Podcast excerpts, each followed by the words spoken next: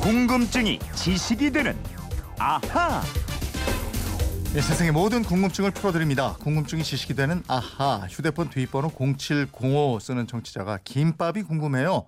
어제 집에서 김밥을 말았는데요. 단무지가 없어서 뺐더니 맛이 영 아니더라고요. 김밥엔 꼭 넣어야 만나는 단무지와 햄 궁금해요. 단무지는 우리 전통 음식이고 햄은 우리나라가 원조는 아닌 듯한데 무슨 연유로 이 두 가지 재료가 꼭 들어가야 김밥다운 맛이 날까요? 한 달에 꼭 서너 번씩 먹고 정말 편하게 부담 없이 먹을 수 있는 김밥의 유래가 궁금합니다. 이러셨습니다. 에, 김밥을 옆구리 안 터지게 아주 맛있게 잘 말 것 같은 강다솜 아나운서 알아보죠. 어서 오세요. 안녕하세요. 김밥을 강다솜입니다. 근데 저 말아봤어요? 말아보긴 말아봤는데요. 네. 저는 영 소질이 없더라고요. 제가 김밥은 입에 쏙안 터지고 잘 먹습니다. 이게 예전에는 정말 특별식이었거든요. 네. 소풍 갈 때 아침 일찍 새벽에 일어나서 엄마가 정성스럽게 싸주는 김밥. 정말 너무 너무 기다렸었는데 요즘에는 김밥 하는 집이 워낙에 많으니까요. 김밥이 뭐 너무 흔해졌죠. 맞아요. 예, 김밥 생각하면 참 즐겁고 유쾌한 생각이 나요. 예. 그렇죠. 정말 특식이자 별식이었는데요. 김밥에 얽힌 재미난 추억들도 많이 갖고 계실 거예요. 그런 김밥이 요즘엔 정말 어디서나 먹을 수 있게 되는데 특히 저녁에 학원에 가는 청소년들의 한 끼 식사로 많이 활용되는 간편식의 대명사처럼 됐습니다. 네. 편의점의 삼각김밥 이것도 뭐 동일할 정도로 팔리던데 맞아요. 우리가 흔히 생각하는 동그랗게 만 김밥 있잖아요. 네. 이거 언제부터 먹기 시작했을까요? 김을 한 장 깔고 그 위에 소금과 참기름 등으로 간을 한 밥을 펴고 그 위에 다시 달걀지단, 단무지, 시금치, 당근 등을 길게 넣고 돌돌만 동그란 김밥. 이런 모양의 김밥이 완성된 건요. 1950년대 이후로 보고 있습니다. 네. 그래서 60년대, 70년대 소풍의 김밥이 주 점심 메뉴로 등장했죠. 아우 그럼요. 1950년대에 단무지는 들어갔어도 이때는 저 햄은 안 들어갔을 거예요. 네, 기억하는 분들은 계시겠지만 처음에는 채소 위주로 들어갔고요. 네. 생활 형편이 조금씩 나아지기 시작하면서 달걀, 지단, 어묵 등이 첨가됐고요. 1970년대, 1980년대 들어서는 소시지라든가 햄, 맛살 등의 속재료가 점차 추가됐습니다.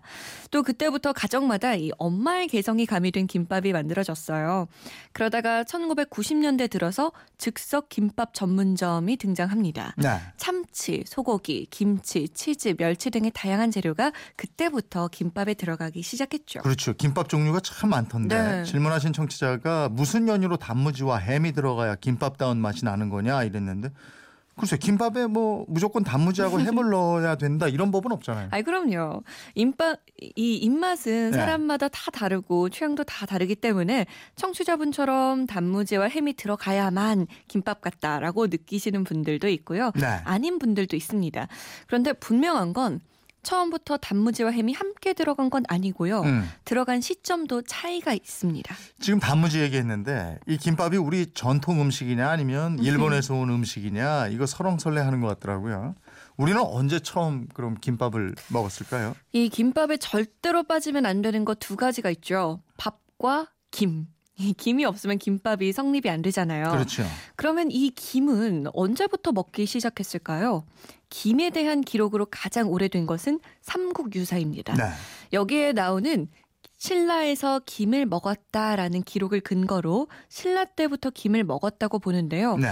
이 삼국유사 원문에는 김이 아니라 바닷말을 가리키는 한자 조라고 되어 있습니다. 그래요? 정확히 김이 아니고. 네, 근데 김도 바닷말의 일종 아닌가요? 맞습니다.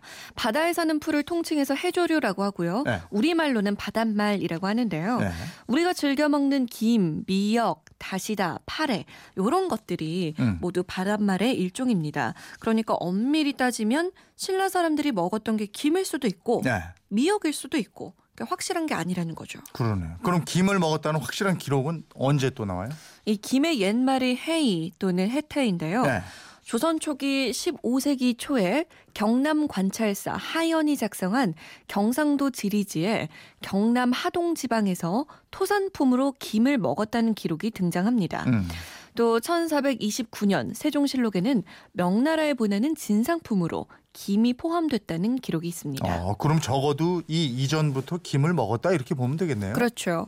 그리고 우리 선조들이 최초로 양식한 해조류가 바로 김입니다. 음. 조선 중기인 인조 18년 1640년 처음으로 김 양식법이 개발됐는데요. 네. 김여익이라는 선비가 전남 광양군 태인도에서 은둔할 때 참나무 유목에 김이 착생하는 것을 보고서 쌀이 빗자루 같은 나뭇가지를 바다 얕은 곳에 꽂습니다. 음.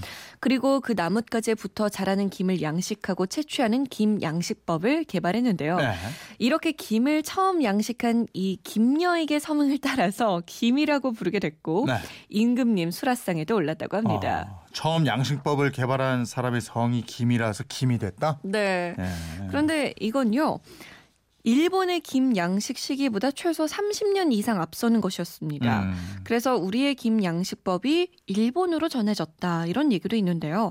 아무튼 우리 조상들은 1600년대에 이미 김을 양식하기 시작했고요. 정월 대보름날에는 복삼을 먹는 풍습이 있었습니다. 어, 나물이나 밥을 복주머니에 싸서 먹는 그 복삼이요. 네. 네. 이 복삼을 쌀 때 전병이나 배춧잎 외에 김을 싸서 먹기도 했는데요.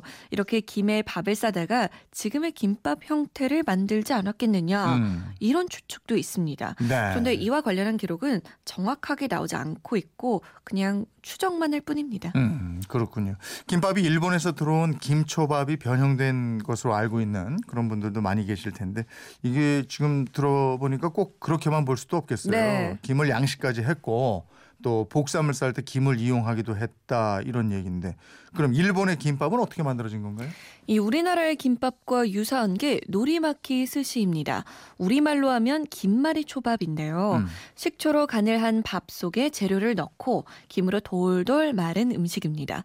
근데 속에 들어가는 재료가 도미, 전복 같은 해산물이에요. 네. 요게 우리랑 다른 점이고 음. 만드는 방법은 우리가 지금 김밥을 마는 방법과 비슷합니다. 네. 그럼 이 영향을 받은 건가요? 이 노리마키 스시가 처음 전해진 게 1930년대 일제 강점기 시절인데요. 원래 있던 우리나라의 김과 김밥에 이 노리마키 스시 방법이 합쳐져서 지금의 동그란 김밥이 됐다는 해석도 많습니다. 네. 영향이 전혀 없었던 건 아닌 것 같아요. 야, 이 김밥 얘기하니까 김밥 싸서 어디 놀러 가고 싶어요. 네, 날씨도 봄 좋은데 요즘. 예, 갈수록 날 풀리고 이러면 김밥 재료도 많이 팔릴 것 같고 근데 요즘에는 진짜 김밥 뭐 워낙에 그냥 많이 사 먹으니까요. 맞아요. 1756님이 김밥 싸는 게 시간도 많이 걸리고 준비하는 게 힘들어요. 남편들은 오늘 반찬도 없는데 김밥이나 싸지 하는데 이거 중노동입니다. 남자들도 한번 싸보세요 이러셨고 그럼요. 5001님은 김밥 단무지 대신에 무 채 쳐서 복분자에 감식초 소금에 절였으면 맛있어요. 오. 건강에도 좋고요. 이렇게 또 정보를 주셨습니다. 에, 김밥에 대한 추억이 있어요. 소풍 갈 때 김밥 쌌나요?